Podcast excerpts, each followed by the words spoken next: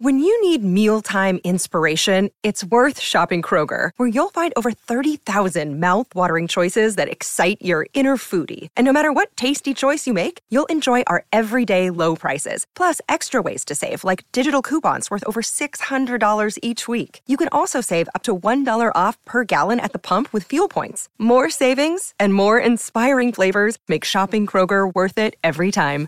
Kroger, fresh for everyone. Fuel restrictions apply. Another day is here, and you're ready for it. What to wear? Check. Breakfast, lunch, and dinner? Check.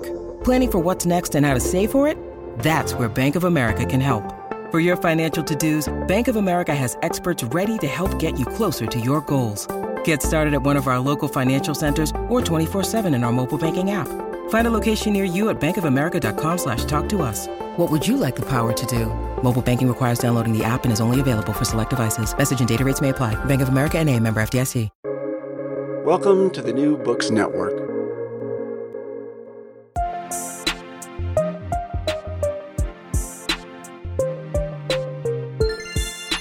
Hello, and welcome to Novel Dialogue, a podcast sponsored by the Society for Novel Studies and produced in partnership with Public Books, an online magazine of arts, ideas, and scholarship.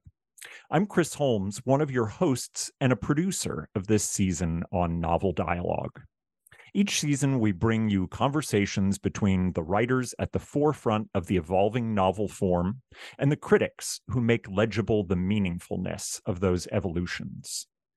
We are beginning this special themed season on the weird with a novelist who has been dubbed the Weird Thoreau by the New Yorker, Jeff VanderMeer.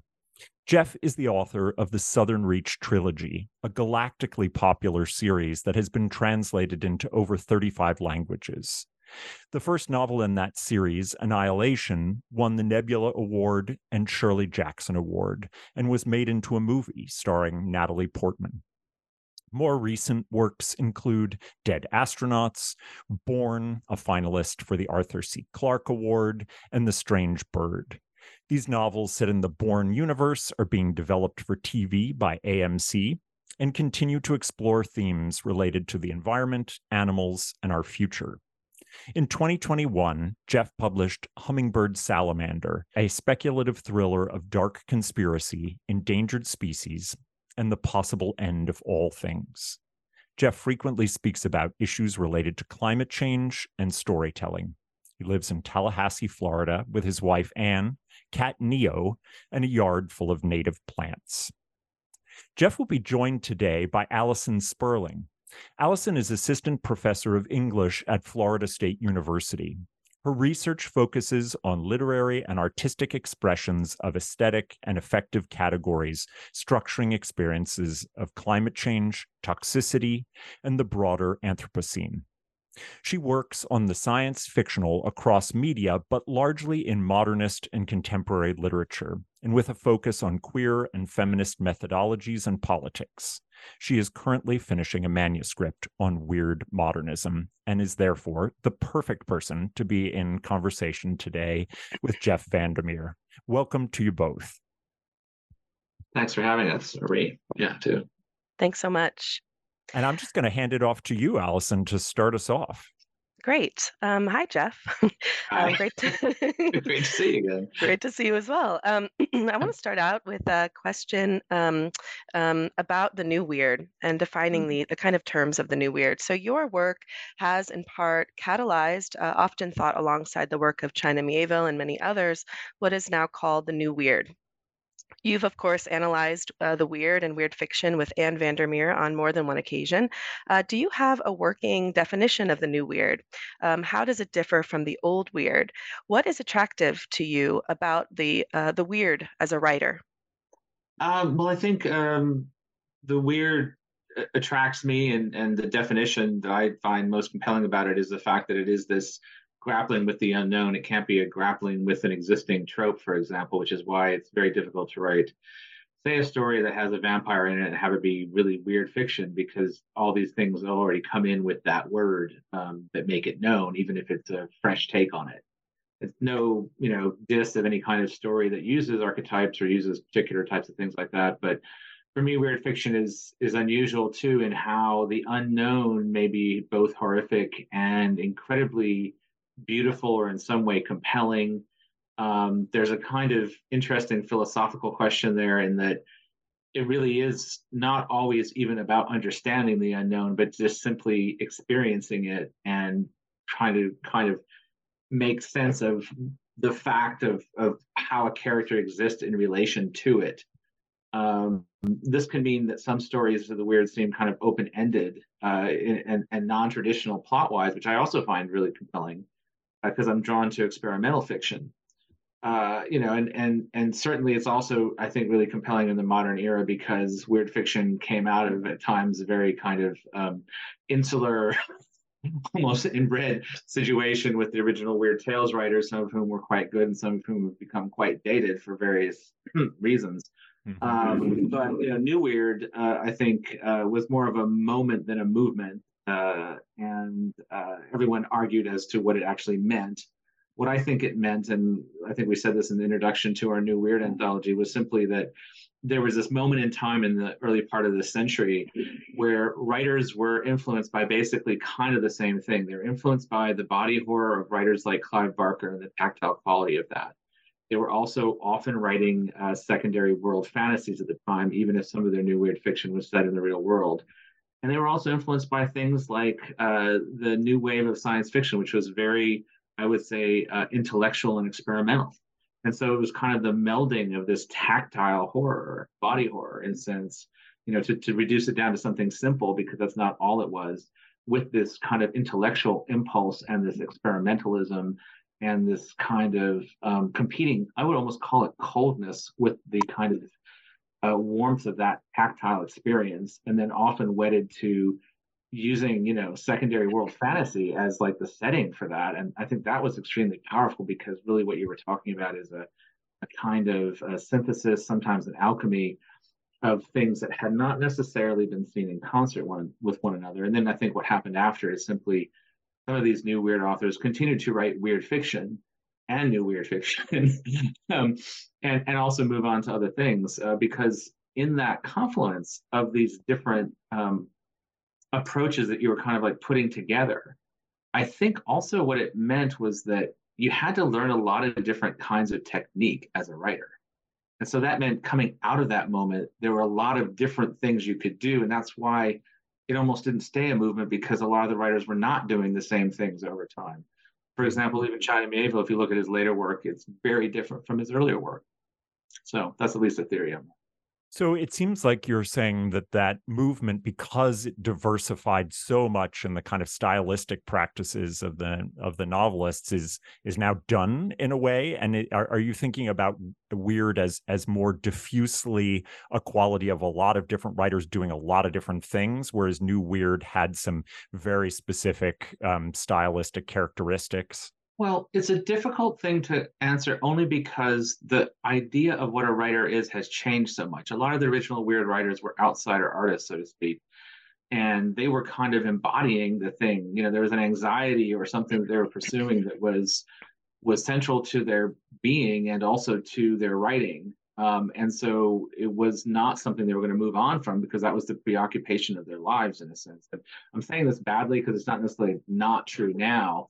It's just simply that the idea of what a writer is and what a writer can be is is, is vastly different. And also the um, the venues in which you can you know express that are very different. Uh, but what I would say is I do feel like it's more of an impulse, and I also feel like what happens when you have a moment like New Weird is that eventually New Weird becomes part of the weird. That the weird kind of like like some kind of Mr. Fog overtakes the landscape that that somehow got ahead of it. and now we're all wrapped in the same the same environment again, and maybe some new impulse will strike out from that. Do you want to say any more, Jeff, also about um, some of the problems that you have personally with being associated with something like the old weird? Like what happens between this this um, the old weird and the new weird, um, mm. and wh- where does that tension lie for you? Well, the tension lies for me in like let's just be blunt with a lot of Lovecraft xenophobia and and outright racism and sexism. And you know i mean he kind of blunted the sexism by just simply not having women characters in most of his stuff. Although angela carter famously has a great review i think in the guardian of one of his books where she just talks about all the phallic symbols erupting from the ground in an outrageous way. Um, and you know so but also i have to be absolutely honest uh, i just to as a as a personal difference i treat the symbolism in my stories very differently than I feel Lovecraft did. I feel like, in terms of weird fiction, one thing that Lovecraft does that I don't like is that that symbolism does still seem very, I don't know, Freudian or locked into something, even as he's grappling with something beyond. And and I run screaming from any kind of obvious symbolism. I hate anything that's that smells of, of Freud or anything that is of an established symbology that you're supposed to like break down in a certain way when you read it. Um, and so, you know, that's part of how I interpret the weird is that that my symbols have to be thematically resonant, but hopefully they're they're not familiar. They they they I don't know where they get their power from um, because I do use a lot of images that have a charged symbolic power, but it's not it's not from a set, I guess, a set place. Um, so there's that as well. And so when I read Lovecraft, I find it to be very inert for me, oddly enough. And you know, I know a lot of people like Lovecraft, but but just on the sentence level, there are very few stories, except maybe the case of Dexter Ward, which structurally reminds me more of a Nabokov story. So there's that mm-hmm. interesting aspect. Um, they just feel much more inert on the page than I guess people expect from me. And so there's this this also this weird dissonance in that a lot of people expect that I'm influenced by Lovecraft, whereas in fact what they're interpreting is probably more uh, weird science, uh, weird organisms on Earth that I've studied, life cycles. Life cycles are extremely alien. You know, I come from a very scientific uh, family with a, a lot of people in different fields, and so um, that's really where that impulse comes from, but it's often misinterpreted as being from Lovecraft or some of the original uh, weird writers. One of the themes that I always come back to in, in Annihilation is uh, the way in which scientific tools in Area X become almost obsolete. Um, so, certain foundational uh, ways of coming to know the world are suddenly not useful or come in some way to be questioned. Uh, what so this is yeah this is a question about um, the weird's relation to science and and and the sciences and particularly in the southern reach trilogy. Uh, what what's happening in this novel this trilogy and beyond? Because i know you're working on it now um, that unsettles certain culturally specific scientifically foundational ways of understanding life on the planet. Well, I think that um, coming from a science family, basically, and even my mom, who was a biological illustrator, was kind of in that mode and my dad, you know, ran various entomology labs uh, in various places, including he was at Cornell for for two years. You know, you see both the the the um, rigor of the scientific process, and you see the kind of inability of the human mind to always be that rigorous as the process.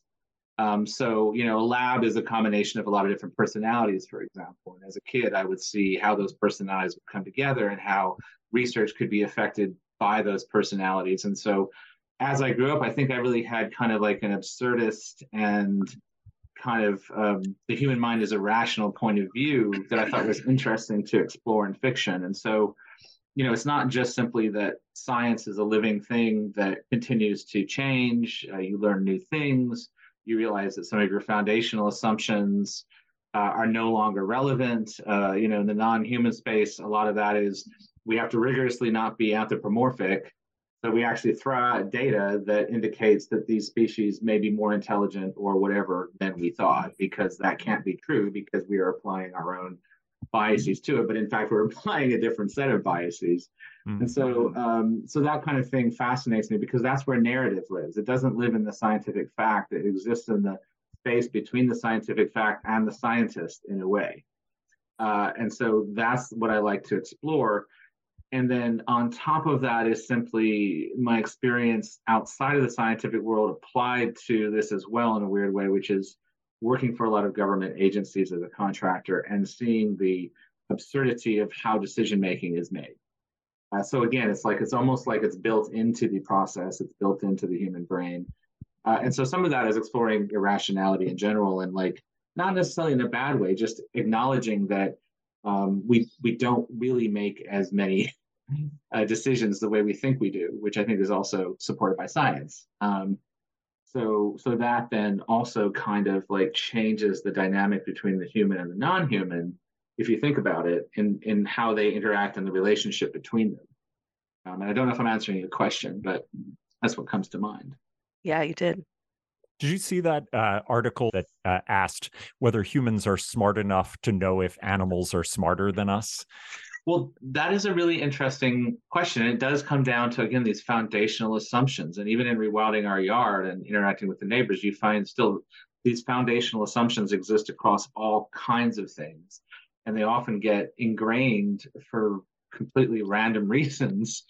Um, and and so yes, and, and it also is funny to me because you know we hear a lot about the search for extraterrestrial life and these bemoanings of like why why haven't we found it and in the southern reach i actually have kind of a running joke where they're talking about SETI experiments and how you know they're just doing it in the radio waves which is like the backwater of most intelligences in the galaxies so of course they're not seeing anything because that's not how they communicate you know? And so um, the same thing does apply very seriously to you know space colonization and this idea that all these livable planets out there are just empty.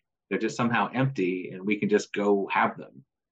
Um, and that, that that that also does apply to you know even in classic science fiction tropes what would we recognize you know? And that does mm-hmm. i think tie back into the weird a little bit you know what do we recognize? What do we understand? What do we not understand? Or worse i think the worst thing is the misunderstanding in the attempt to understand. What are some strategies that you use to write something that is unrecognizable or completely defamiliarized it's a good question, and it's something I've been trying to do ever since the Ambergris uh, series that was, you know, first connected with the New Weird, where literally at one point this uh, character Duncan Shriek is trying to find a sixth sense with which to view this kind of alien fungal-based organism, and failing, but keep keeps trying, you know, and in a way it kind of um, directly and you know uh, directly references my search and I think other writers search for ways to express what's not expressible. And you always you always fail uh, because it's just not possible. That's the whole point of it. But but in in the failing, I think there's interesting things that occur. Um, you know, one way that I use is just literally using the non-human, but the non-human having been altered in some way by humans, like the blue fox and dead astronauts, where and I've said this a lot, so it's probably a cliche at this point, but if you wrote from the fox's point of view, it would just be a bunch of smells and tastes, and you'd have to do it novel, like 7,000 pages long. Um, you know, so you can't write from a fox's point of view, but you can write from an altered fox's point of view and still convey something about a fox and why that's important to have that differentiation from the human. So I use that a lot. Um, I use a lot of things that you might call um, tricks, but there there's a lot of things, for example, in Annihilation, where you're walking up something, like up a tower, up a, and I use words you usually associate with down or vice versa.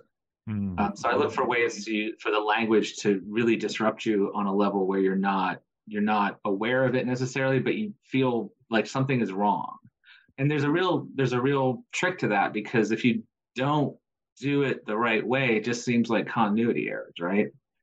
Um, things like that. So um, ways to kind of um, you know, and then using things that are like cliches. Like I really don't like the rule of three, which is to describe something like three times or or whatever, or use three descriptors. But the rule of three in weird fiction is really useful. The first two times that somebody encounters something, it's normal.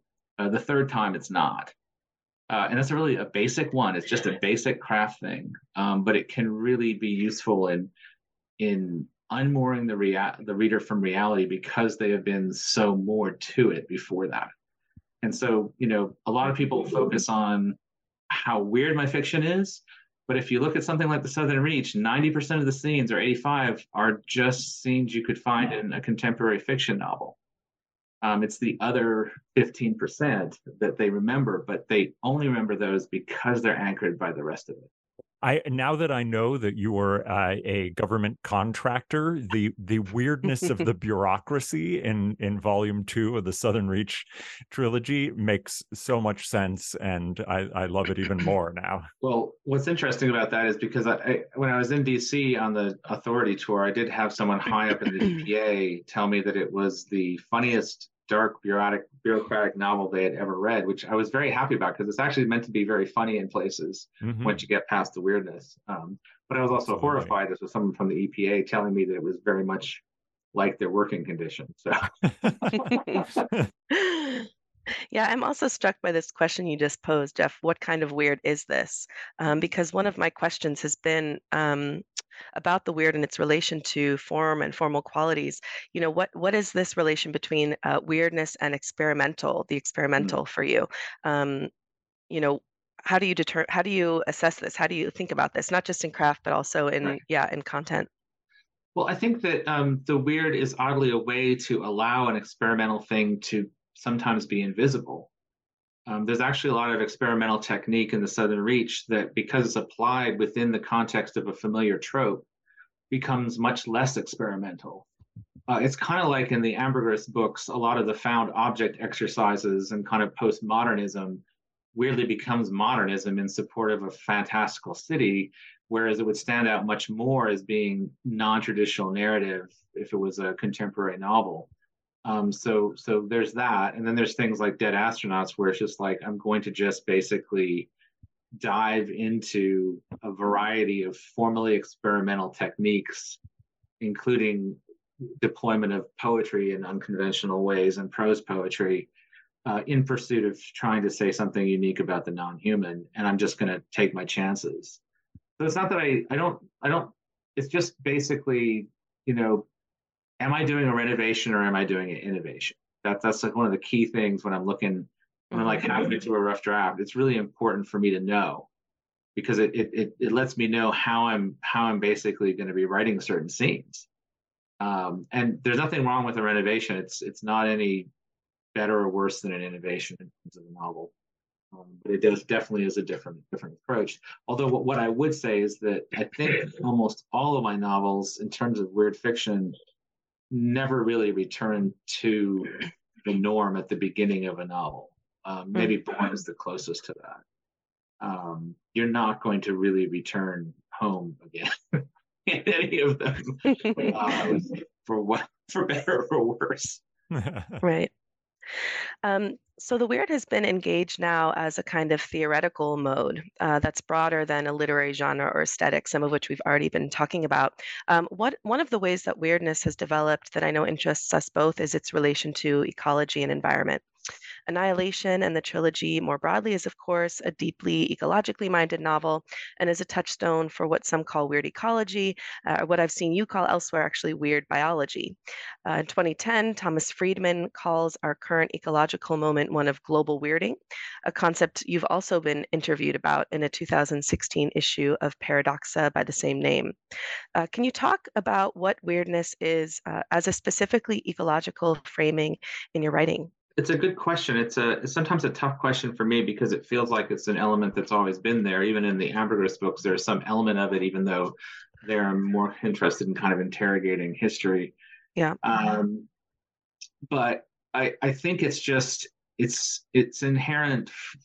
It's actually kind of inherent in weird nature writing sometimes too. Um, I think one of those early reviews referenced Walt Whitman and, and also even some of Rachel Carson's more ecstatic passages. Um, and so you find this this kind of um, ecstatic moment in nature writing that is very similar to the weird encounter with the unknown. Um, you you find yourself on a long hike, and something about the weariness and the way you're feeling, and and and all of that, and the fact that you're so isolated leads you into a moment of re-recognizing the landscape. So it becomes both strange but also incredibly beautiful to you. And you do feel like there's some larger thing moving through you or or or that you're viewing. And so i think that that that that is a really uh, powerful link to how weird fiction works. This this moment of the ecstatic. And um I, I think that that's one one thing that I think about when I think about that question. I think also, you know, it's funny how things get kind of retconned because I never really thought of the Southern Reach as being about climate change.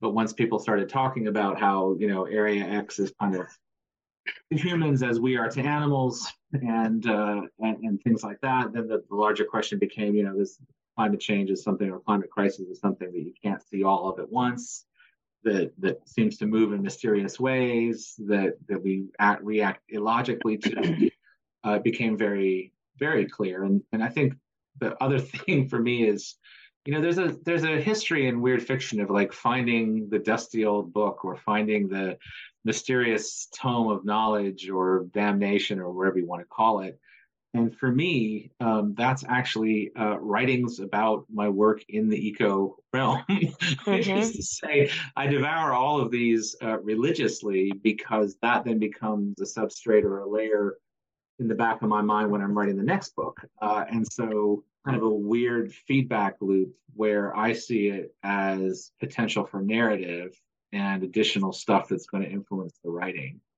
Uh, so it becomes a little, I don't know if it's self referential so much as I, I'm not really sure I can be outside of it because I feel like I'm permeated by it. Yeah, maybe this is a good place to to ask you a little bit more about um, Florida, the actual context oh. that you are in. um, people who aren't from here, I'm also residing in Florida now, um, love to make jokes about Florida, um, a phenomenon I think that's increased with a sobering intensity recently because of the surge of right wing political legislation here, including things like book bans, trans exclusionary healthcare, uh, the mm-hmm. shutting down of DEI, uh, and the rolling back of certain environmental protections or in the guise of, of something else. Um, I know that ecosystems here uh, in Florida and the wealth of biodiversity here have been an enormous influence on your writing. Uh, can you talk a little bit more about how the complications of the physical and political spaces of Florida have influenced your uh, thinking and your nonfiction writing as well about this very weird state? Well, um, there's, I guess, two points. One is about our yard, and the, the second one I'll do first, which is the nonfiction. I actually did kind of start writing things like the annihilation of Florida and current affairs and, and the latest Time article um, on DeSantis and the environment, in part because of that whole Florida man vibe, um, which unfortunately I think even some Florida journalists like have begun to kind of buy into because it's so popular and it's a way of getting eyes on something. And I wanted to push back against that by not buying into that in a series of articles that still were evocative of landscape, evocative of place, uh, and that you know oddly were kind of evocative of place uh, in an ecstatic way, almost like some of my weird fiction. So the Time article has kind of an evocation of a North Florida ravine in a way that I would say is is fairly similar to how I would write it in a piece of fiction if someone was encountering the unknown. Um, and that's because there's a truth to that. There's a real truth to how landscape affects you, um, and a truth to what you kind of feel when you see or experience a, a landscape that's functioning the way that it's supposed to and I think that that can be powerful, a powerful thing for people to read, and hopefully uh, help with their activism, maybe at a local level, um, by recognizing that what's around them is is remarkable, um, not ordinary but remarkable, which is I think something the weird can do too. Um, and then uh, you know our yard I think has been really useful because you know we had this this chance to move and we could have moved out of town onto you know because it would be cheaper you know you get more land uh, to have a house on. And instead we moved into this house that was built in 79 that's based on you know old tobacco barn designs built by a family architect on a half acre that yes is wooded but it is only 10 minutes from the state capitol. And there are neighbors all around. And as the piece i just had in esquire indicates um, you know sometimes you come into conflict with people just because of what you want to do in your own personal space.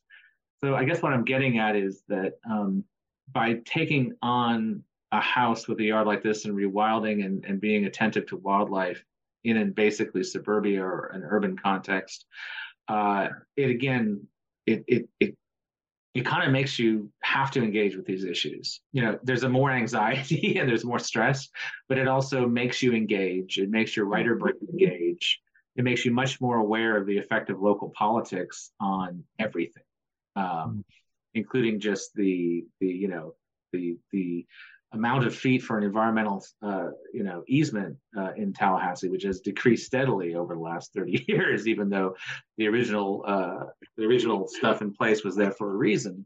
Uh, for example, so um, I think it's it's made me more political in writing this fourth uh, Southern Reach book. I had to stop myself from including a lot about zoning laws, historic preservation that the locals want at one point, which is reduced down to a line where it's really useful because it explains why they're so antithetical to these biologists taking up uh, residence in this abandoned county seat that they actually want declared, declared as an historic district. Um, you know, so so I think that in a way it's it's kind of um, I, I, it makes me wonder how I would write the Southern Reach books now, the first three, probably the middle one the most, because you still have to focus on you know two or three things. You can't do everything. That's why there's no corporations in the Southern Reach because the government has to fulfill kind of that role uh, symbolically because you can't. It's just too much to juggle. Um, but yeah, but definitely that stuff is kind of coming into um, like there's a point. There's a really I think dramatic point in Absolution where there's a discovery made um, in a in a county ordinance. That's pivotal to one of the, the spy subplots um, that I would not have thought of before. But that's actually what you have to do now as an environmentalist. You have to scrutinize all this stuff at the county and city level, some of which doesn't even come before the commission. Um, and yet all these decisions are made you know, very swiftly and quietly sometimes that affect a lot of people.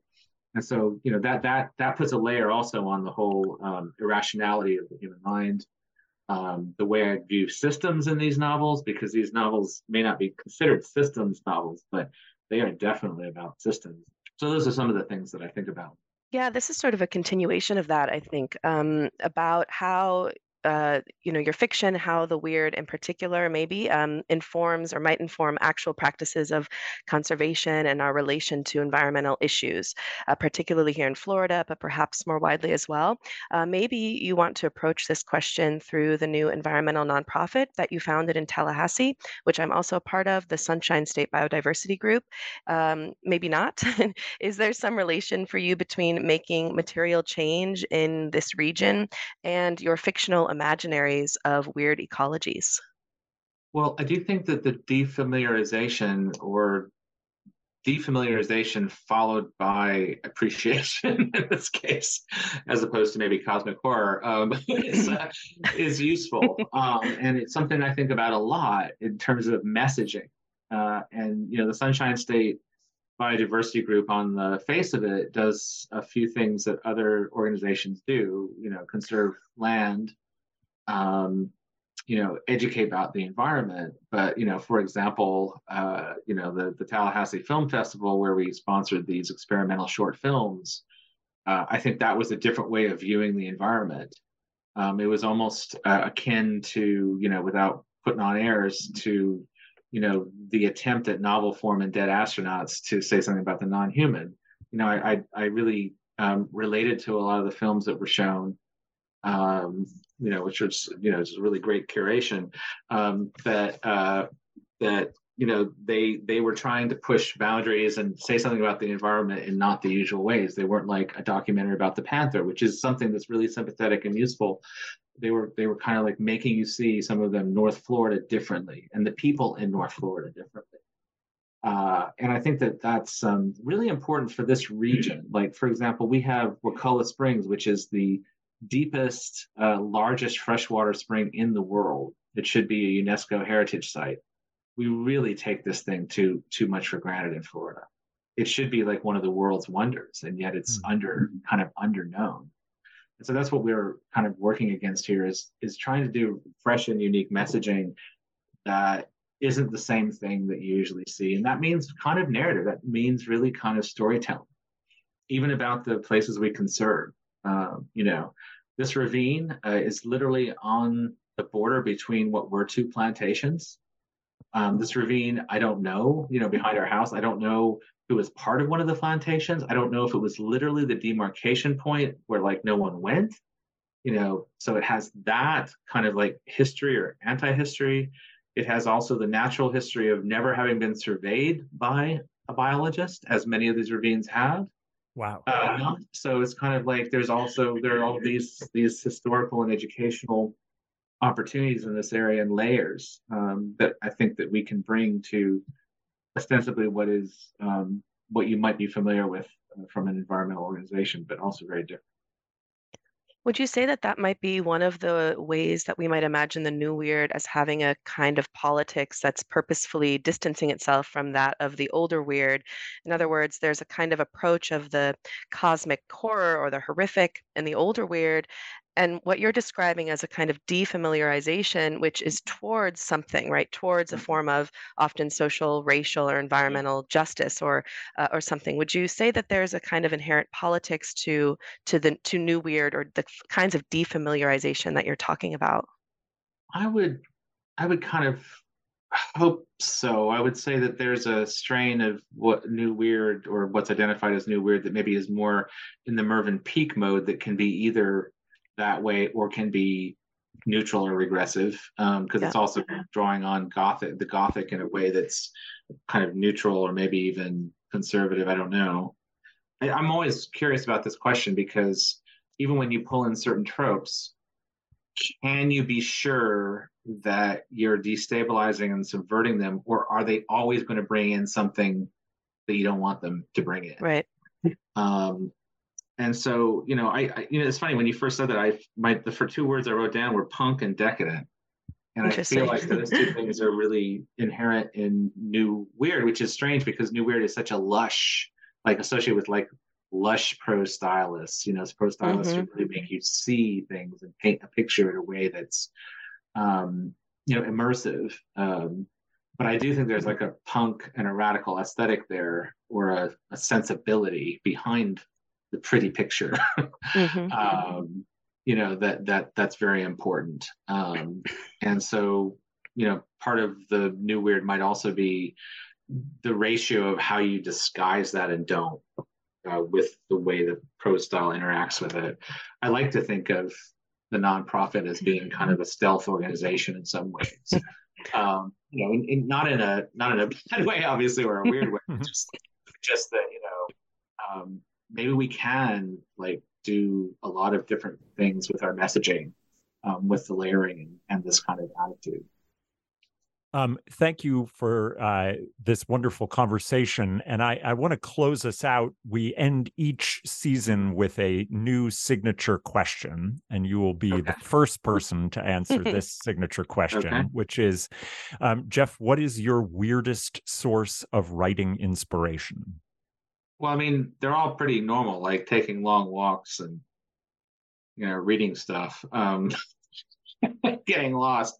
But I think the the the the weirdest is just that I really love nonfiction books that are really not that nonfictional. Like one of my favorite books that I pulled inspiration from is a penguin book called Penguins from 1967, which is just basically a penguin researcher stabbing another penguin researcher in the back over a different evolutionary theory about a hind claw. But he's using this entire general book about penguins to do it. And like hmm. after a while, after the first couple chapters, every other page is about this other researcher. And it is the most magnificent nonfiction book I've ever read. And I just I collect those kinds of books because again, they suggest fiction. It sounds like Pale Fire. It's, It's hilarious. It is. It's like it's like a bunch of I've got a collection of books that are basically like Pale Fire just by nonfiction science writers who hated other people. well, that is a great answer. And uh, we were really lucky to get to start this season off with you, Jeff. And, and Alison, you're just the perfect interlocutor. And uh, I can't thank you both enough for this really rich conversation. All right. Well, thank you very much. I appreciate it. Thank you. As always, we'd like to thank the Society for Novel Studies for its sponsorship, Public Books for its partnership, and Duke University for its continued support. Hannah Jorgensen is our production intern, Connor Hibbard is our sound engineer, and Rebecca Otto is our social media maven. Check out past and upcoming episodes with Ocean Vuong, Alejandro Zambra, and Lauren Groff. From all of us here at Novel Dialogue, thanks for listening. And if you liked what you've heard, please subscribe on Apple, Spotify, or wherever you find your podcasts.